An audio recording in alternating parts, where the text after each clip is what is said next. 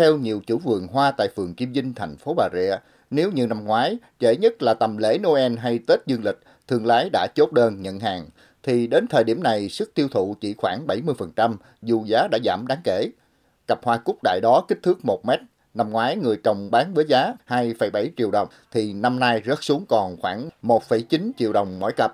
Loại 80cm năm ngoái bán 1,5 triệu đồng mỗi cặp thì năm nay rớt xuống còn 800.000 đồng mỗi cặp. Loại 60cm năm ngoái bán 700.000 đồng mỗi cặp thì năm nay chỉ còn 500.000 đồng mỗi cặp.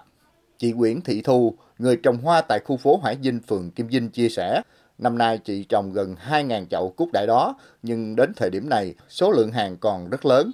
Thương lái ở các tỉnh Đồng Nai, Bình Dương và thành phố Hồ Chí Minh sợ sức mua chậm nên đã hủy kèo rất nhiều.